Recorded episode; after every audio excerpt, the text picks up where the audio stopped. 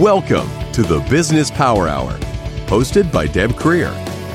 Join us as Deb talks with her guests, experts in their fields, as they share real life stories and techniques to power up your business. Good morning, good morning. I am Deb Krier, and I am passionate about giving professionals the tools that they need to make themselves and their businesses as successful as possible. And we are going to have an absolutely wonderful time today. Once again, talking to an international guest. I love this. We have talked with people in Australia, people in Romania, people in Wales, people in Switzerland. Um, and now we are talking with someone in Singapore. So this is so cool. I love the fact that, you know, in this day and age, because of technology, we can have listeners, we can have guests all around the world. But more importantly, it means that we can connect with people who are absolutely fabulous resources and fountains of information halfway across the world. So please join me in welcoming Jack H.M. Wong to our program today. Yes, hi, good morning, Deb. Well, nice to see you online. I know, I love it. And it, it is so fun because the internet, you know, has made this a very small world. And that's what is so cool about this. And, you know, we all talk about how it's scary, Big Brother's watching, all those things. Well, who cares about that? I love the fact that you and I are talking. We were laughing mm. before the program. We are 13 hours apart, so I'm having yep. breakfast. You've already had dinner. yep. yeah, that's right. Yep. And, and I just love it. But more importantly, it really does mean that we can get resources, help, assistance, all sorts of things from people around the world. And I really do love that.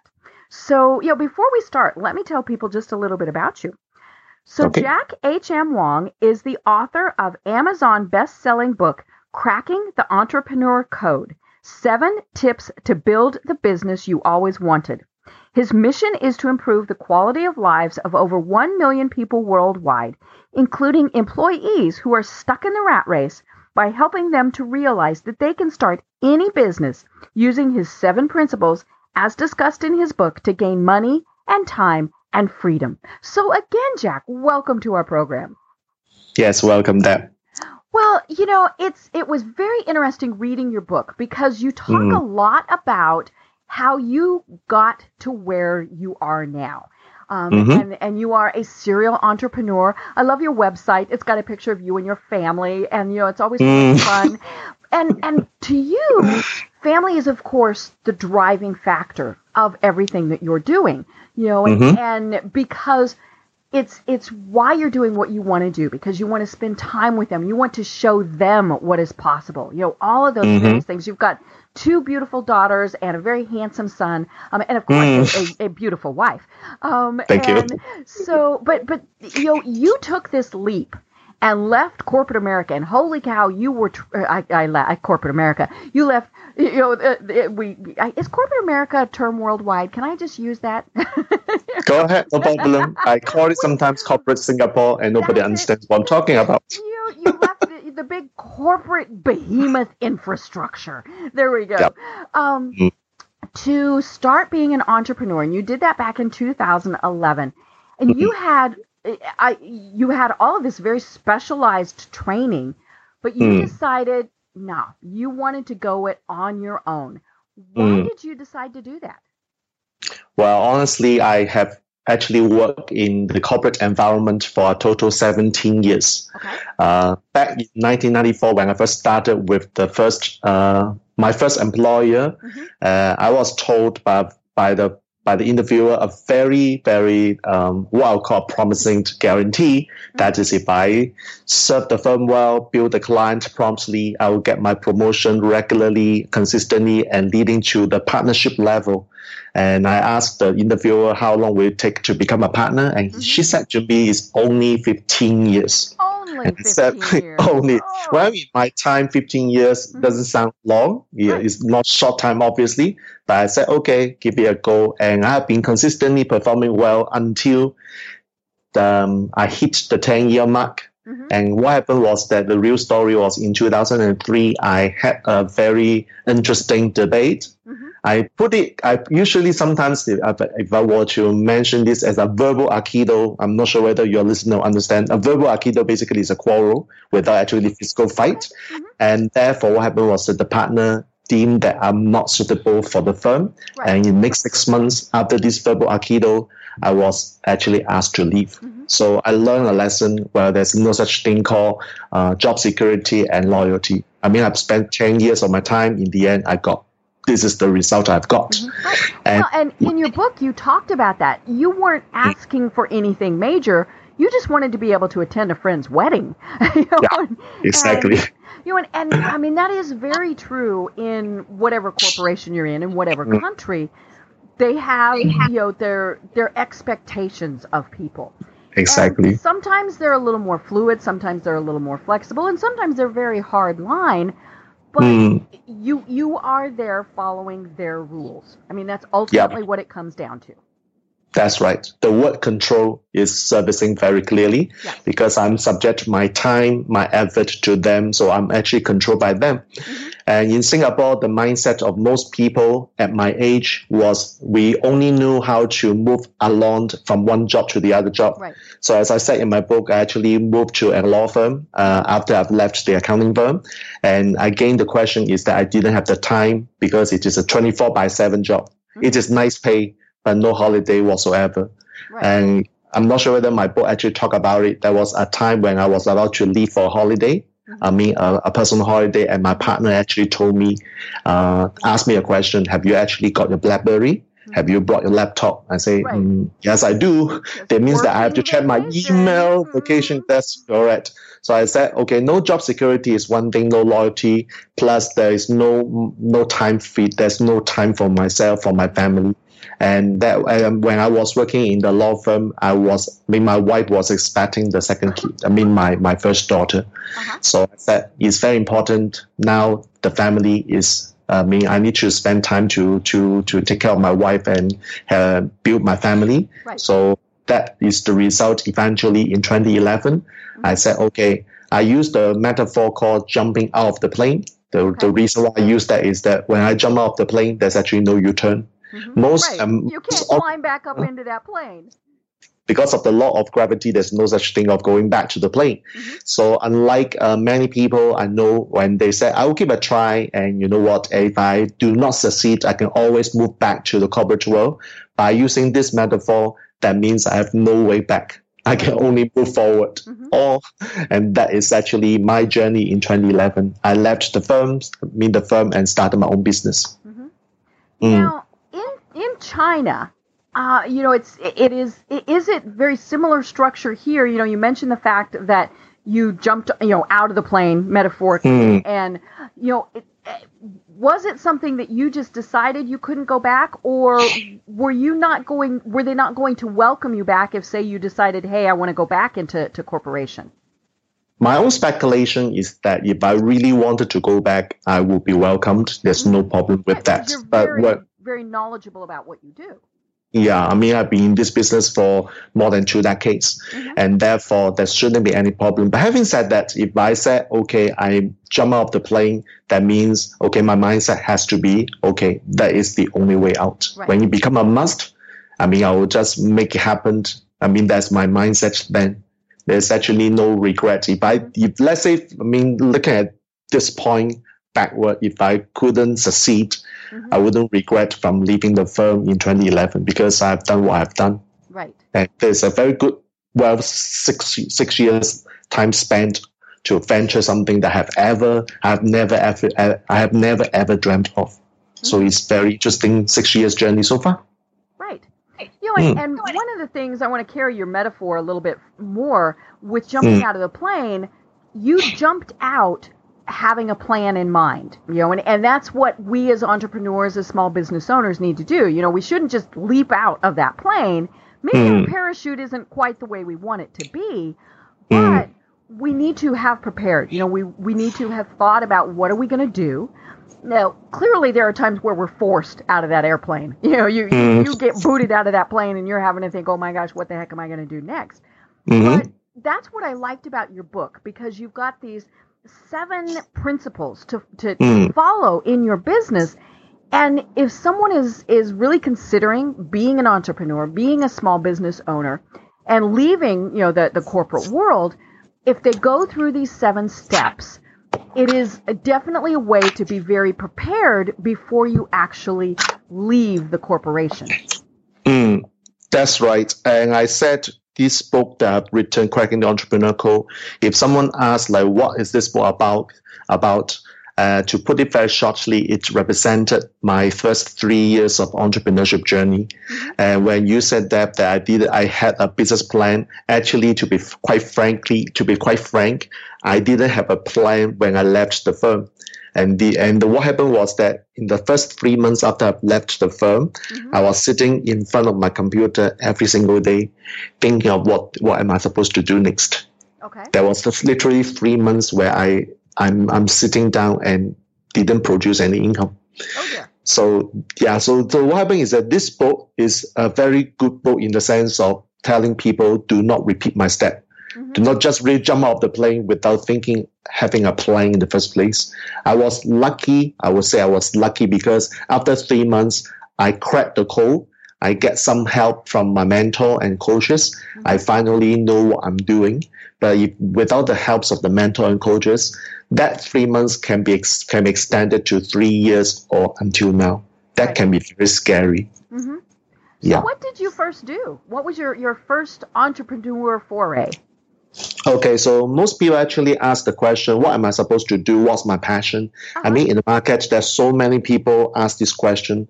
I say, tell me my passion first so that if I know my passion, I will start my business. Right. And you know what? What happened to me is that I didn't actually ask the uh, I didn't ask the question mm-hmm. because what I've been doing is actually not considered a job because the area of tax consulting has been my passion looking back from this point. Mm-hmm. And what happened was that it's very logical for me to start my first business to do to do things that I'm I'm very familiar with. That is right. tax consulting and tax training. And there's without a doubt, I managed to find a Singapore accounting body who actually got me into a particular trainer mo- uh, trainer position, mm-hmm. and they said okay, in order for you to join us, it's very simple. I mean, the accounting body basically gave me a list of the existing courses available. And Jack, your job is just to find a gap. If you can find a gap on the list and tell us you can offer a course oh. which you can teach our guys, mm-hmm. you got you are in. So I said, okay, let me look at the list. And I found a hole. I found a gap. So mm-hmm. I managed to crack that code to start my first program with them. Mm-hmm. Until now, we I have already like 15, 16 programs with them. Right. So just well, one opportunity. Cool. Had you yeah. been a trainer before that? Um, you know, and, and you're in a very niche field, you know, very, eh, which is, is actually, as you mentioned, it does make it easier. But had you been a trainer, I mean, you know, when they said, Hey, Jack, you know, find and create this program for us, were you literally having to start almost from scratch with having to learn how to be a trainer, or was that something you already had experience in? Fortunately, in year 2000, I mean that goes back to went back to 2000. Uh, I have been actually doing training for my two employee employers. Okay. I do also external conferences, speaking to many people, um, not just in Singapore but internationally. Right. So I have got tiny little bit of training experiences, which therefore helped me a lot when I first started with this accounting body. Mm-hmm. And of course, I won't say that I'm the expert because I'm still a learner, I'm still a student of training. So every single day I'm learning and picking up skills to improve so that I become a better facilitator and trainer. You know, and, yeah. and that's one of the things that you talk about in your book is to continually be learning you know, and, yeah. and, to have mentors. And I love the fact that you point out that some of the big, biggest business names in the world oh. have oh. mentors. Oh. Yeah. And, and, I think that's something that, especially as an entrepreneur or a small mm. business owner, first of all, we think we can do it ourselves. I mean, you know, uh-huh. especially uh-huh. here in the United States. I mean, we've got that mentality of we don't need any help. You know, we're John Wayne. We can do this and you know and and, okay. and then it's you know but but we do. You know we always need a mentor uh, to some degree. You know maybe it's just to bounce a quick idea off of or maybe yep. it is you know something that's more. So tell us because you are a mentor and i you know i love that. How do you work with people when when you are a, a mentor and a mentee? Okay, so first of all, to be a mentor, basically you you you need a mentee or you have mentees. But the more the more important question is that why would someone become a leader? Mm-hmm. I mean, this question about leadership, I mean, I've been studying the word leadership for many years and realized that at the end of the day, leadership is something something that is not you do it's not like you learn how to do it right. it is like your attitude your aptitude your charisma it's a whole package thing mm-hmm. so what i learned over the year is that first of all i must stay humble I must be vulnerable. Mm-hmm. And just now that you mentioned, well, that is an American thing about we know what we need, we know, so we don't need help from other people. I bet, I bet it's not just America. Even in um, in our Chinese culture, there are so many people who learn these three letter words and practice it rigorously. That is, I know that. Oh. so I know that. So therefore, I don't need help from other people. Uh-huh. So I learned from my mentor that instead of saying I know that, I would change it becoming a I need to learn. So be from a knower, I have to be I have to step back and say, okay, I'm a learner. So I'm open my mind to to to learning from other people mm-hmm. because I learned that at the end of the day, if I am stuck on one particular problem or challenge, mm-hmm. I can spend my own time figuring out the solution myself. But mm-hmm. we all have 24 hours a day. So what if I'm able to ask someone who has who has done that before, right. and in just three minutes, an hour, I got the answer that shortened my learning curve tremendously, so that I can move on to the next task. Mm-hmm. So I learned the benefit of having a coach or mentor in my early stage of entrepreneurship journey, and I learned from them by saying that, well, I still have a lot to learn. I'm not claiming that I know everything. So I sorry, sorry, coaches, mentors, I don't need you because if I found that a coach or mentor is not used, I'm not, um, it's not very uh, relevant to me because I may have surpassed them or I may have reached the level. Mm-hmm. Or you can always look for another person. If I'm earning six figures, there will always be someone earning seven figures who right. can teach me things I need to learn, and this cycle just continue. Well, and I think that's so important for someone, especially just starting out in the business. Um, you know, and, and we talk a lot about that on my program Mm. You know, for people to know, you need to have you know tr- uh, trusted advisors, attorneys, accountants, mm. people like that.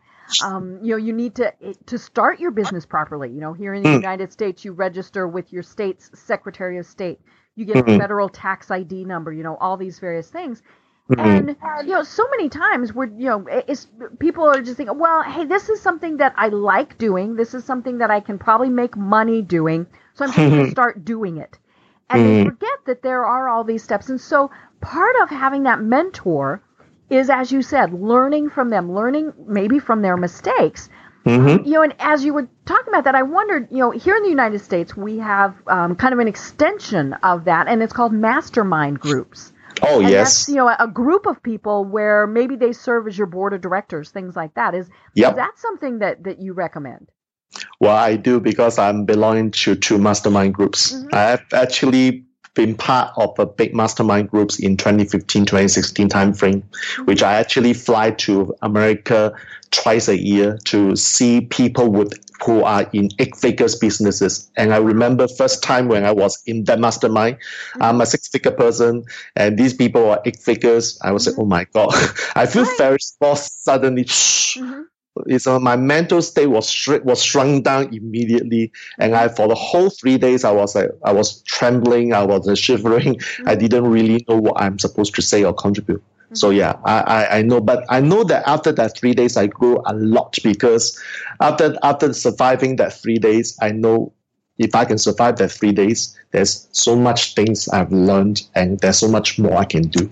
Right. So I'm not afraid of speaking to a nine figures person right now. I'm okay you know, I think what's important for all of us to remember is they're human too. You know, they, yes. even if they were, you know, people who inherited their business, their money, their whatever, they've they've made mistakes. You know, mm. all of these various things.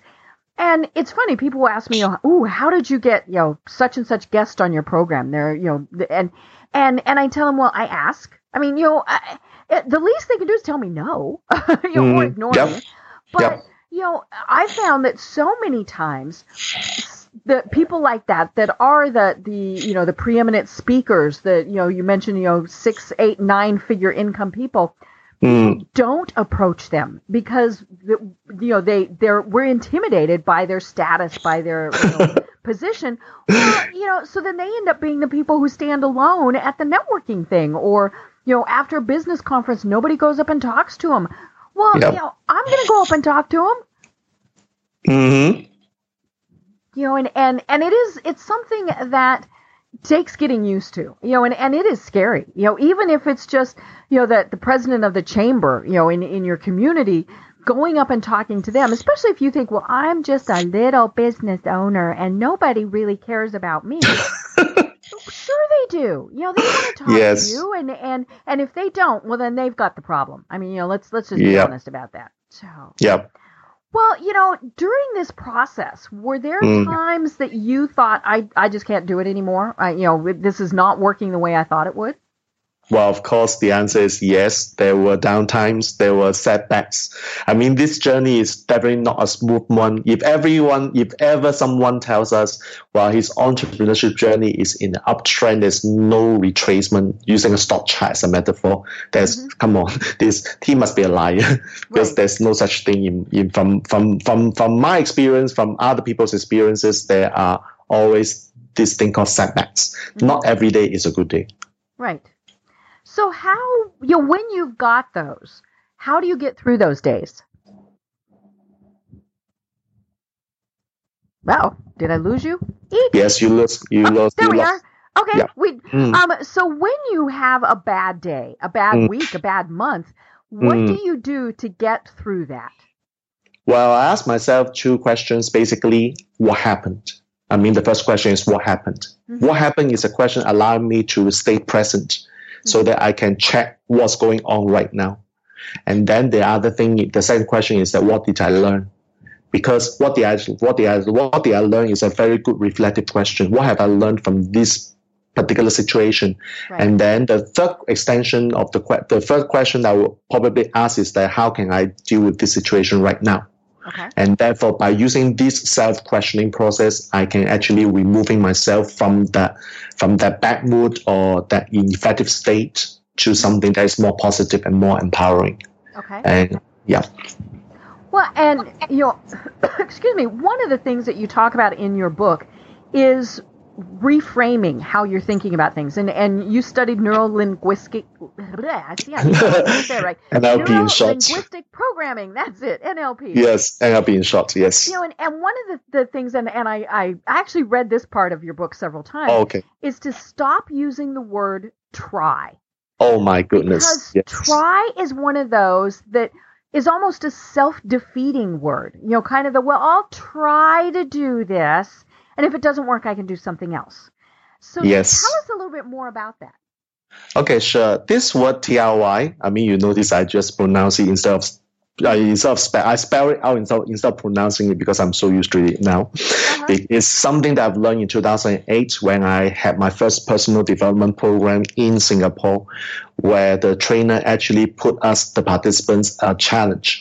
And what happened was that he explained if we use the word TRY or try, what happens is that that our subconscious mind actually allows something allow us to fail.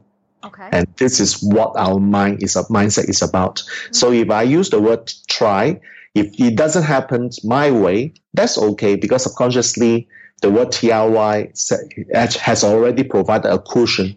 So it's okay to fail.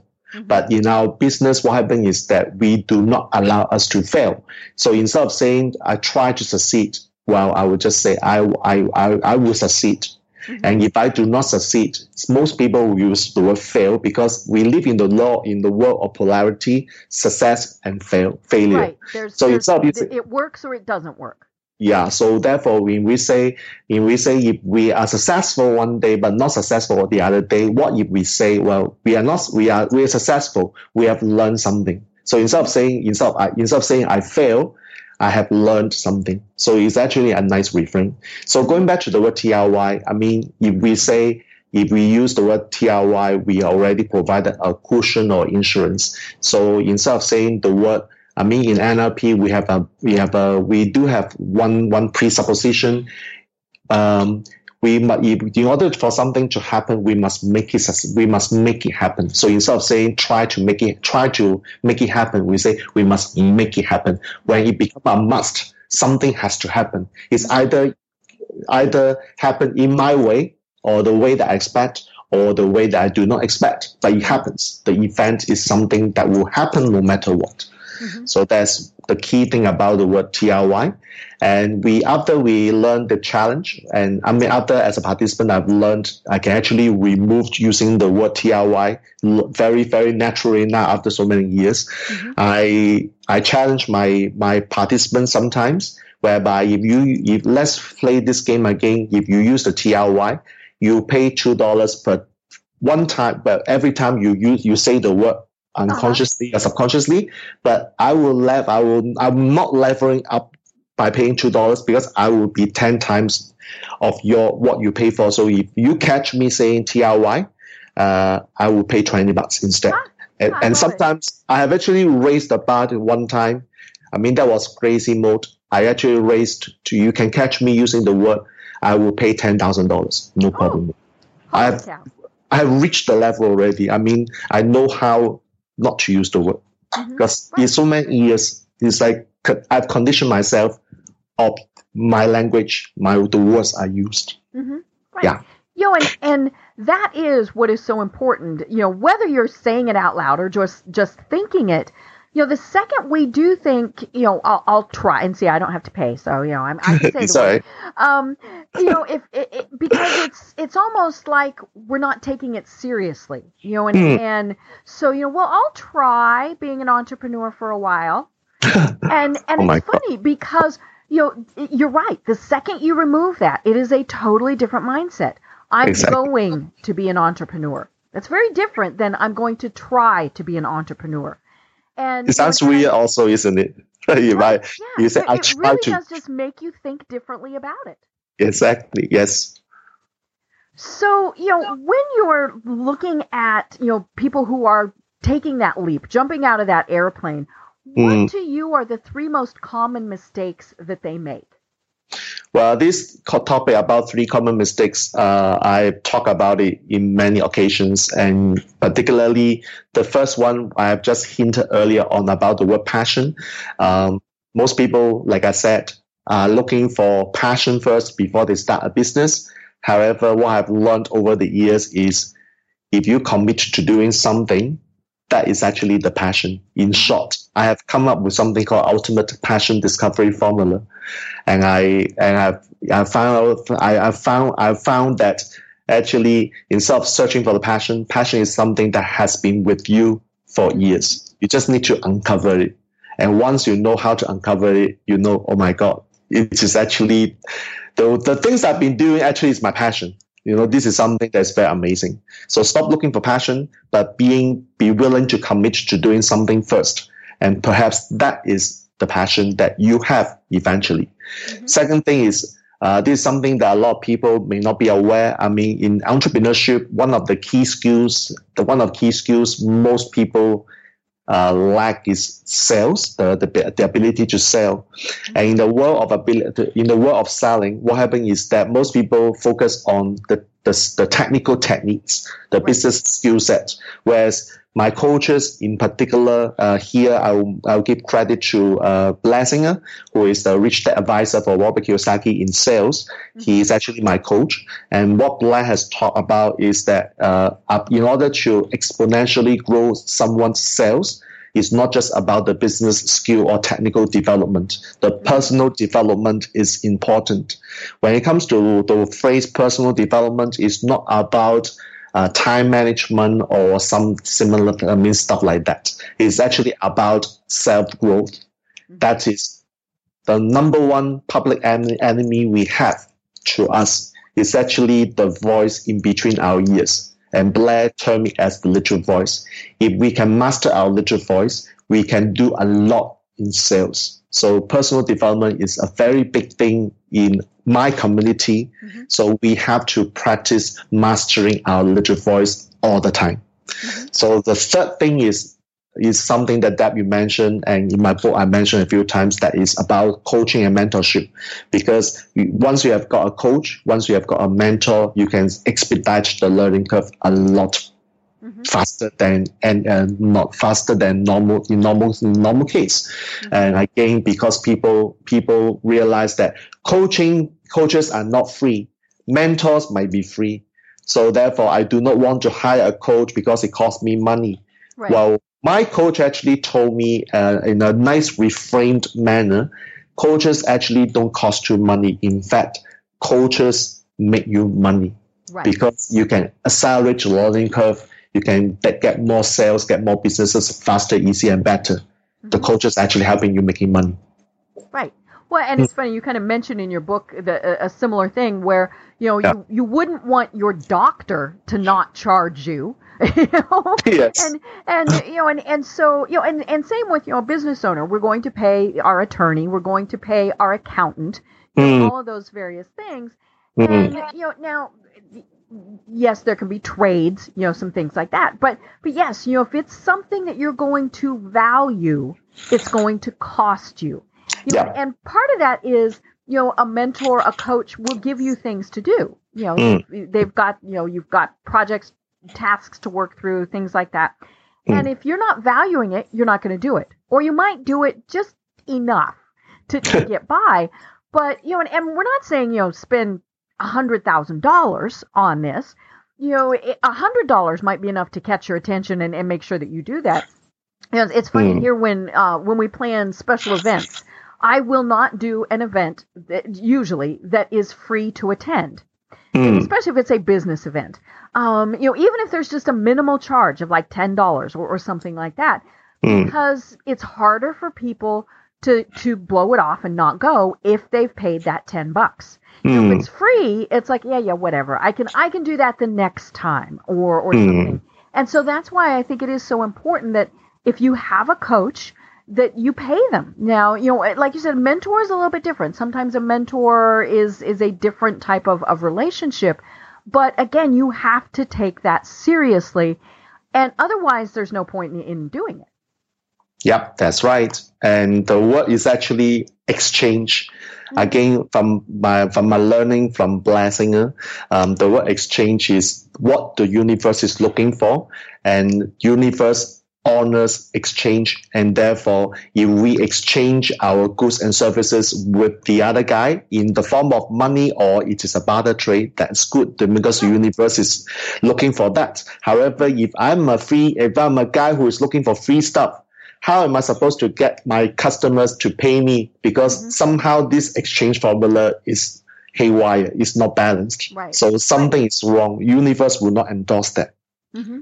So yeah. It, it is, and and I like that analogy that you know there there is a balance, you know, and and so part of that is if you're wanting something free, then maybe you need to give free back. Um, yes. You need to give back to your to your community, to your business, and and that is very important to you. And I mm-hmm. love that you you know you pay it forward, you pass it forward to people when you can. And you know one of the the overriding things that I got from your book when I was reading it was that we can't be entrepreneurs simply to make money. Mm. You know, and and and, and and of course, you know, yes, we have to. We have bills we have to pay. You know, all mm. these various things. We can't tell the people that have our mortgage, well, you know, I'll get to you someday. Um, mm. But but it can't be the overriding factor. And it comes back to like you were saying, your passion. You know, things like that. If you set it up right, then mm. money will come. And mm. part of that is in that giving back. And and you really do give back a lot. And and I, I really like that. Thank you. The idea is um, once we figure out our business mission, why we do what we do, and um, if we do based on the mission, like uh, my mission basically is to improve the quality of lives for people. Mm-hmm. If I'm doing things that is in line with that motto, well, the universe will acknowledge that, and it is my belief, of course, and the universe will recognize the fact that I've been doing the right things, and therefore the reward will come. And most of the time the reward will be in, in the monetary form that is money coming to, to my business mm-hmm. well of course it doesn't mean that whatever i do there will guarantee be profit making it doesn't happen that way. So sometimes when when I'm doing things hoping that well the money will come because I'm doing the right things, it doesn't mean that the universe will not give us the lesson we have to learn. So in the last four or five years, I've every year I, I somehow have to learn one particular big lesson, like in the form of losing money, losing friends, or losing business partners. It's like the lesson is getting bigger and bigger. Sounds is is is kind of like telling me that well, if your business grows, you have the next level of challenges. And right. universe is always look, looking for the opportunity to test you, to give you that challenge, mm-hmm. and see whether you deserve for the results that you you said you you want for. Right. you know, and and you know, you you talk a lot about your mentors and and your favorite authors and people like that. And one of my favorite people is Bob Burg, and and he's very much into you know talking about you know giving and you know and, and all of these things. But one of the thing that I love the most about him mm. is he says, but don't get taken advantage of. Mm. You know, don't give too much. You know, you want to under promise and over deliver, you know, and, and, and always be providing kind of that extra little level and things like that. But yep. don't do it to the point that somebody takes advantage of you. Mm-hmm. And I think that's very difficult, especially, you know, maybe maybe in volunteer things or even mm. with clients. You know, we have all had the clients that have said, well, can, can you do just a little bit more? Um, mm. You know, and, and that's where it's hard is to, to have that mindset of giving – but to be able to gently draw the line and say, you know, that's that's the next step. You know, a great example: designing a website, maybe would be mm. thing. You know, okay. And we designed it specifically to the client's expectations, to the contract, all those various things. Mm. And you know, maybe they said, "Hey, can you add this?" Well, sure. That took ten minutes, so we added that. Mm. You know, and, but then they kind of push, and some do it on purpose, some do it, you know, totally innocently to you know they, they push to see what extra they can get and that's the hard part to to be able to say okay that's you know more than happy to help but you know? and, yes and but that's to me that is and that's one of the tricky things with being an entrepreneur and mm-hmm. and I've talked about it on my program before that in many ways it's even harder being an entrepreneurial woman because mm-hmm. we want to please we want to help we want to nurture Mm. And you know, so if the client says, "Oh my gosh, we you know we really need X," we're like, "Okay." And that was probably one of the hardest lessons for me to learn was you know mm. when, when say I would do a proposal for someone again, you know, let's use a website as an example. Mm. I would say, "Okay, it will cost you X to do this, and we will do A, B, C, and D." Mm. And they'll either come back and say, "That's fabulous," or "Oh gosh, that's that's m- more than our budget." And initially I would say, okay, we'll do it for your budget. And mm. I hmm. learned, no, that's very bad. You know, what I what I would do now is go back and say, okay, so your budget is this. What do you want us to cut out in order yes. to meet that? And so it's a give and take. You know, they mm. realize, oh, you know, I really wanted it to have this feature. Okay, I'll come up with more money to do that. Mm. You know, I, I actually had that conversation with somebody just last week where he said, mm. you know, I'd, I'd like you to do this. I told him how much it would cost, and he said, I'm sorry, I don't have that budget. And I said, well, come back to me when you can talk about that. Mm. because he really did expect that I would do a, a, project that was very expensive for an extremely minimal cost. Mm. And it That's was right. initial contact with him, and I thought, if I let this get away from me right at the very start, then he's going to continue to expect that. Um, you know, will I hear from him again? Maybe, maybe not. Mm. But you know, it it really was something that I, you know, as I said, I learned early on as an entrepreneur is there are times where you kind of have to draw that line in the sand and say, mm. here's, you know, and and a big part of that comes back to valuing yourself. Mm. You know, like like we said, you know, if you don't value yourself, then how can you expect them to value you? Exactly, because my experience in that area is like in the good old days, we learn how to do upsell, and nowadays, like you have just mentioned, you actually use the word without using the word well, literally you are down selling. In other words, you give them the highest price and yeah. if they don't have the budget for that, you cut this, you carve this out. So you actually mm-hmm. give them, a, you actually are done selling your right. package to them, which works for me. Like in my tax consulting, mm-hmm. I'm competing with a lot of CPA in Singapore because I don't do tax filing or tax return for people because I'm an attorney. So what happens is that I do not compete with the CPA and I let them do what they are supposed to do right. because in the area, people are competing in terms of the prices. It's mm-hmm. very cheap nowadays to do tax return. My, my, my, my, my kind of work in taxation is tax consulting, high end.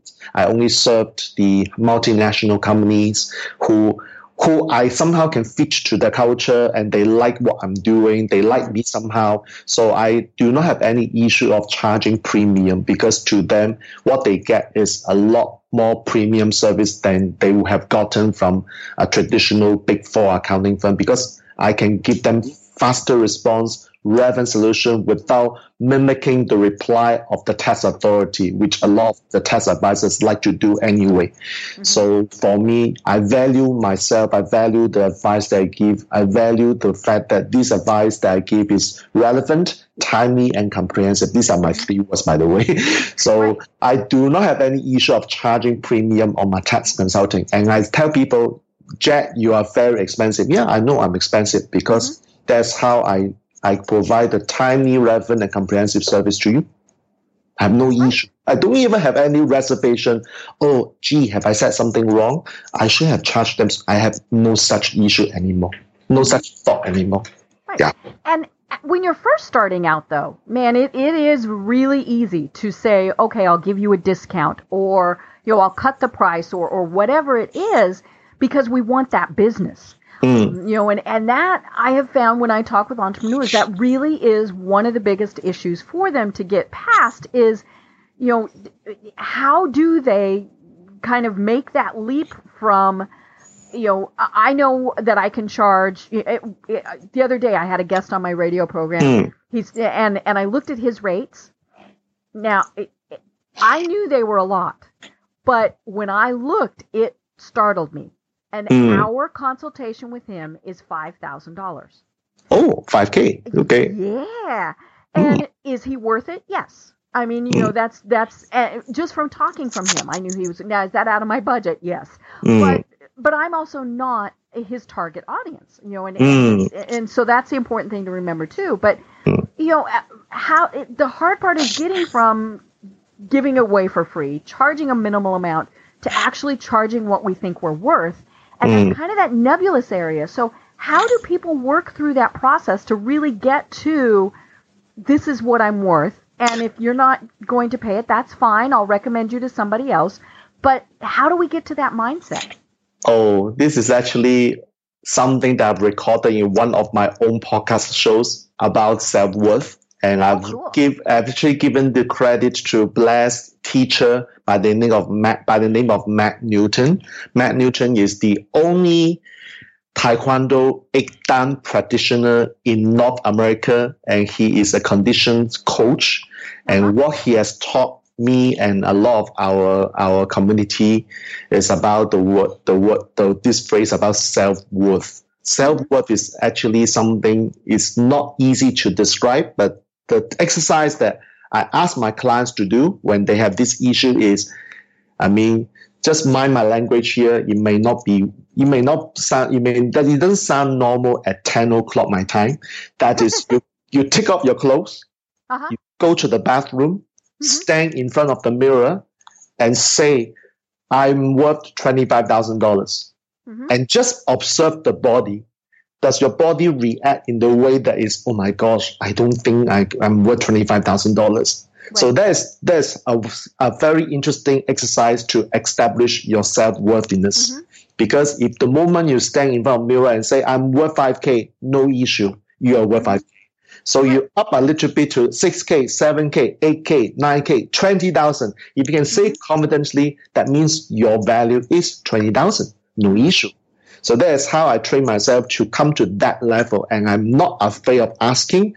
But of course, at the end, if do I actually can do I actually get twenty five thousand from that person? It all depends on like like you said whether it's my target audience, mm-hmm. and number two, am I the one um, providing the right solution, and is it really worth the time spending with us, mean for us to work together? I mean these are all the business aspects and the negotiation, but the value exercise can be very easily done so that you and I know well my hourly rate is twenty 20, 20 or 25,000. Mm-hmm. And I think I've written in the book as well. My book actually, like I'm, I, my coach, my, my coach actually said to me in the early days, I asked him the question.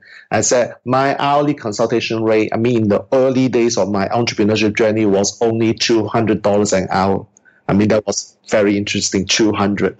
And my coach actually told me in front of a room of 150 people, well, Jack, it's very simple for you to do this. Just add a zero behind. What you mean? Two hundred add a oh zero gosh, behind two thousand thousand dollars. I think yeah, just add it. You know what? Within a month, I got my first two thousand dollars client. Mm-hmm. Right. Well, and I love that you say practice in front of a mirror. Now, whether you do it naked or not is kind of your own. but yes. um, you know, it, it is part of you know it. It does kind of come back to that reframing and using those words. Yes. You know, if you are looking in the mirror and if you notice that you cringe when you say that, or that you know your your body is kind of folding in on itself, you know, or are you standing straight up? Are you projecting that I am worth that mm-hmm. much money? yeah. um, you know, then and and it does take practice. You know, just as we should practice our 30 second elevator speech, which I love you call a 29 second, we do 30. Um, I don't think that second go. Um, but you know, we have to practice these things, and and I think that's one of the things that as entrepreneurs we just leap in yes. Know, and, and no, you know, practice these things. You know, practice your your your five minute pitch. Yes. And, and I love in your book you you say write that down. And of course, the key is to practice it so that then you're not reading it. You know, how many times have we gone to networking events and somebody is there with their little piece of paper? Here it is. Oh my god! Oh it. yes. You know, no and, way. Okay, you know, I love that they're trying, but I always tell people, you know, we all, you know, it's it's like we were saying at the the start. We all started with being afraid to speak in public um, you know, with with not knowing exactly what we were going to say, all of these mm. various things, and maybe maybe they put that try word in there. You know, they're going Good to job. try to give their their presentation. No, they just need to do it. If it doesn't come out right and they don't say what they wanted, you know, okay, then the next time you do it differently. Um, yep you know, and and but but yeah, I I, I love that try thing. That's very. Cool. I'm just gonna have to remember that. Good you know, job. It's, it's kind of like well the whale word. You know, you, you have the jar where you put money in. Um, you know, and and but it's it is something. It, it I really did. I read that section several times mm. because I kept thinking that is so true. You know, when we kind of give ourselves that back door, that way out, mm. then we're not giving a hundred percent. Mm. Um, you know, and and I love the people that say we're going to give 110%. No, you can't uh. 110%. You can only really give 100%. Yes. Um, but you know, when you have given that yourself kind of that way out, then maybe you're only giving 50%.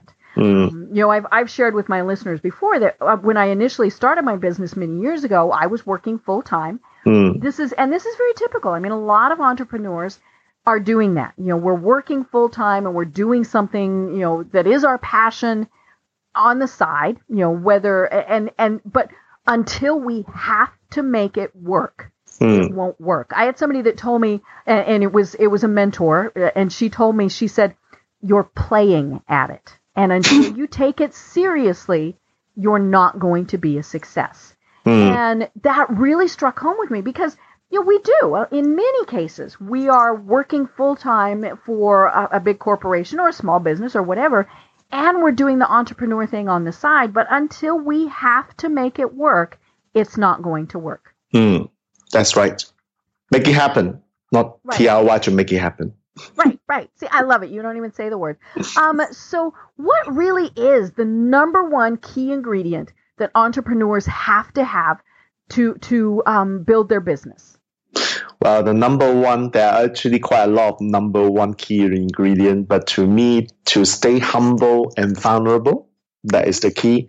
Ask for help, as we do not know what we do not know. So trust someone somehow will give the answer that we need. Mm-hmm. So that's why I'm a big fan of coaches and mentors. Again, you you you notice that we talk about coaches and mentors many times in the last 15 minutes because that is the number one key ingredient, honestly, from my experience. You know, and and and the other one that you mentioned is that ongoing learning. Um, you know, mm-hmm. I read a lot for my radio program. That really is one of the things that I like the most about my radio program is I have to read the books that my my guests have written. You know, mm. and so I pick guests that are very fun and very cool, and I'm going to learn from them. And one of the really funny things, I have repeatedly had my guests tell me, "Oh my gosh, you actually read the book." And mm. people who interview us don't read the book, and I said, "Well, how can I talk about it if I haven't read it?" But to me, it's part of my learning process. Mm. You know, I, I shared with you off the air that I'm kind of in a rebranding mode. You know, yep. I'm, you know, what what do I want to be when I grow up, type of thing. I'm, you know, hopefully going to be doing that when I'm still 95. but uh, and that is part of being an entrepreneur is you're kind of constantly tweaking, growing, you know, all these various things. But I will go back to your book now, mm. and because you have exercises for mm. each one of the seven principles, and so I will go back and fill those out. Um, so to me, you're you're kind of being a, a, mentor to me just by me following the, the steps in your book. Thank you for that. And I love the fact that you take the exercises seriously because not everyone does that, honestly. Well, and of course, the the key word is seriously. You know, mm. we can read through it. We can go, oh yeah, yeah. Um, here's the answer to that. Here's the answer to that. But taking the time to write it down and I don't mm-hmm. remember where, if it was one of my guests or if I saw it on TV or whatever it was, but handwriting it, not writing it, not typing it into your computer. Oh yes, don't type it, write it. Process of handwriting. I can't write in a book. I just I cannot do that. So you know, I will. I'll have to do a separate sheet of paper. Mm. But um, you know, even when I was a college student, I it pained me to write in books. Um, but you know, that process of having to write embeds it in your memory deeper than if you're just typing it. Yep, because of the kinesthetic semantic feeling. Mm-hmm. Yeah, it's an NLP from an NLP perspective. It is visual, auditory, and kinesthetic all aligned when you write something. Because when you write, you will actually repeat the words, and you are seeing what you have written on the paper. So it's all aligned properly. Right. Yeah. So I agree of course, the hard part here is in the United States, they're not teaching cursive anymore. You know, and and, and I do this weird writing of cursive printing combination. And then I'll look at it and think, right. I don't know what that word is. You know, I I think I must have been a doctor in in a former life.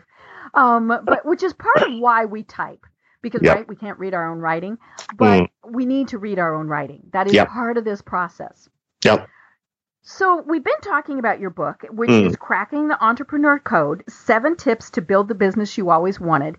And we want people to buy the book. So, that's why we haven't really gone into it in depth. But I wanted to just touch very, very quickly. We've only got about five minutes left. Mm. Um, the seven principles in the book are passion, and that really is step one. If you don't, yep. if you don't have that, there's no point. So, passion, purpose, positioning, penetration, popularization, perseverance, and people. Mm. So you know, and and again, folks, the book's on Amazon. Go get the book. You know, and and but how did you come up with these seven principles?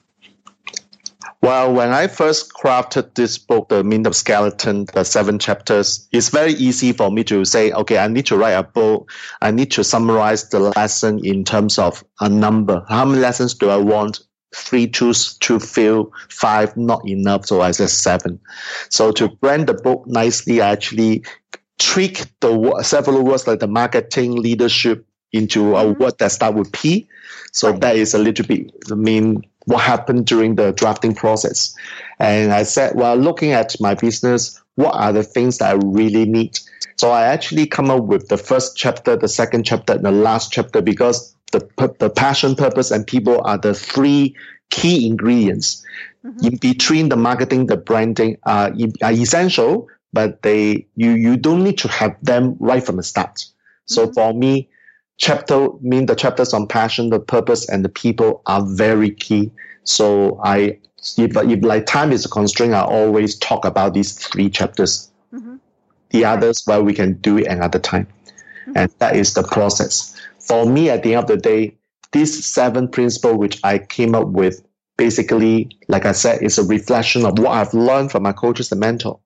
Um, when we first started, well, we might be very big in terms of uh, uh, as a corporate employee, I'm quite famous in Singapore. But when I left the firm, nobody knows me.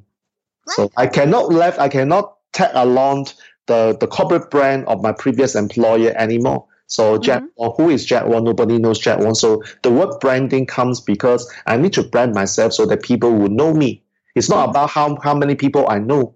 It's how, how many people know me. That's branding. Right. So branding mm-hmm. is a very key element. That's why I devote I devoted a chapter to talk about how do I position myself, how do I mm-hmm. brand myself. So that is another element I've learned in the first three years. Mm-hmm. Yeah. Yeah. I, I just had a thought, and this is mm-hmm. probably like an entire hour's worth of program. Is there a difference between an entrepreneur and a small business owner? Well, put this way, an entrepreneur and business owner to me depends on how you define. Like my common definition is a business owner and entrepreneur basically is a person who is here to solve other people's problem or find mm-hmm. solutions for other people. In that context, they are the same. However, an entrepreneur in some people's world, like Robert Kiyosaki himself, the entrepreneur is a person who has company company listed in stock exchange. So that is okay. entrepreneur. So mm-hmm. uh, using his definition, that every most of my friends, including myself, would be a small business owner because mm-hmm. I don't have any company floated in the public in, publicly. Mm-hmm. So again, it is a very it depends on definition. Right. Well, and it's funny because as I was was thinking about it, I thought to me, kind of a small business owner, they're just doing business. The entrepreneur has that passion, that fire. Mm. Now, they might be they might be you know the entrepreneur who has a small business, but it's sometimes you can separate them. You know, there is just that small business owner who is selling widgets, you know, and, and mm-hmm. it's great, they're making money, but that entrepreneur has that fire, that passion. Mm. you know, and I think that's why we see serial entrepreneurs mm. because they do have that passion. It, it's I, and I don't know why I thought of that all of a sudden. It was just kind of a random thought in the morning. Sure, it's all right. Yep. So, Jack, we've got just a couple minutes left. So, what are your final thoughts for people who are thinking about taking that jump out of that airplane? Um, you know, to get back to the, the start of the program, mm. that original metaphor, what would you tell people besides buy your book? You know, what would you tell them? Well, there's always a quote which is which is a very common one, but in my context, it is very important. Do not give up. Right. Because this dream that someone has about leaving the rat race, well, dream is one thing, but dreaming, dream is for dreamer. I mean, my coach actually said the difference between a dreamer and a visionary is that a dreamer will always dream but don't take action, whereas a visionary is the one who will carry to put the who carry the dream into reality by taking ah. action. So by being a visionary, knowing what, knowing why you do what you do, that's what you said or originally when you check my website why do you do what you do is very mm-hmm. important and by chance i'm just I'm, I'm i'm i'm just finished reading i've just finished reading uh uh this book called find your why i mean most people may mm-hmm. know Simon Sinek the start start with why this mm-hmm. find with why is what i'm reading right now because when you know your why is very good it's very important but how mm-hmm. do you how do you turn your why into reality. So find your why is actually the practical guide to turn the start with why into step by step process. Mm-hmm. So I'm reading this book right now because to me, the 2018 theme is in order for me to scale my business to the next level, having more people join me as in my team, I must have a bigger why and stronger why. So I'm working on my why to take it to the next level so that more pe- I can attract more people coming to me. Right. Mm. You know, and, and it comes back to what we were saying at the start that you're always growing, you're always learning, you're always changing, and you're staying humble. You know, that, that really is the, the key to all of it is, you know, just just remember your roots and, mm. and, and it's okay to ask for help. In fact, it's encouraged yeah. to ask for help. And one thing that my coach has also told me is you, you may you may notice in the last hours I I keep mentioning my coaches because mm-hmm. one thing I learned from my, I mean, some podcasters actually observed that as well, and they said one thing that Jack is different from other podcast, I mean, podcast guests is that Jack frequently uh, acknowledges his coaches, his mentors. Right. I mean, mm-hmm. to me, acknowledging where where the source of information is from is a very mm-hmm. is a big is a is a is a great trace of a great entrepreneur. So I'm practicing that all the time. Well, and I love it because then by giving us those names of those people, mm. we can connect with them also, whether it's just reading their books or connecting with them online or whatever. Yep you know, we can find that information too. That's right. Well, oh, holy cow, Jack. we are at the top of the hour. Yes. So tell people, how do they find you online and connect with you? Well, actually, uh, crackingentrepreneur.com is the place where they can they can they can take a cursory view of my book. If they like, they can actually download it without buying this. They can actually download a, a electronic version uh, from Cracking Entrepreneur website. Uh, my Facebook fan page, Jack H.M. Wong Official, uh, is the place where I constantly post uh, my videos, my blogs, and my thoughts on entrepreneurship. And I'm actually currently working to revamp the Facebook fan page to make it more sexy, more elegantly looking, and to, to prepare for a new start of 2018. I love it. I love it. Well, and you know, like we said, because of things like Facebook, we can connect with people around the world. And, you know, I've been having a great time talking with you. You are in Singapore. I am in Atlanta. Mm. Um, I'm Deb Krier. I've been having a great time talking with Jack H.M. Wong today. And until next time, everyone have a great day. Thanks for listening to the Business Power Hour, hosted by Deb Krier. Join us next time for more real life stories and techniques to power up your business. This podcast is a part of the C Suite Radio Network. For more top business podcasts, visit c-suiteradio.com.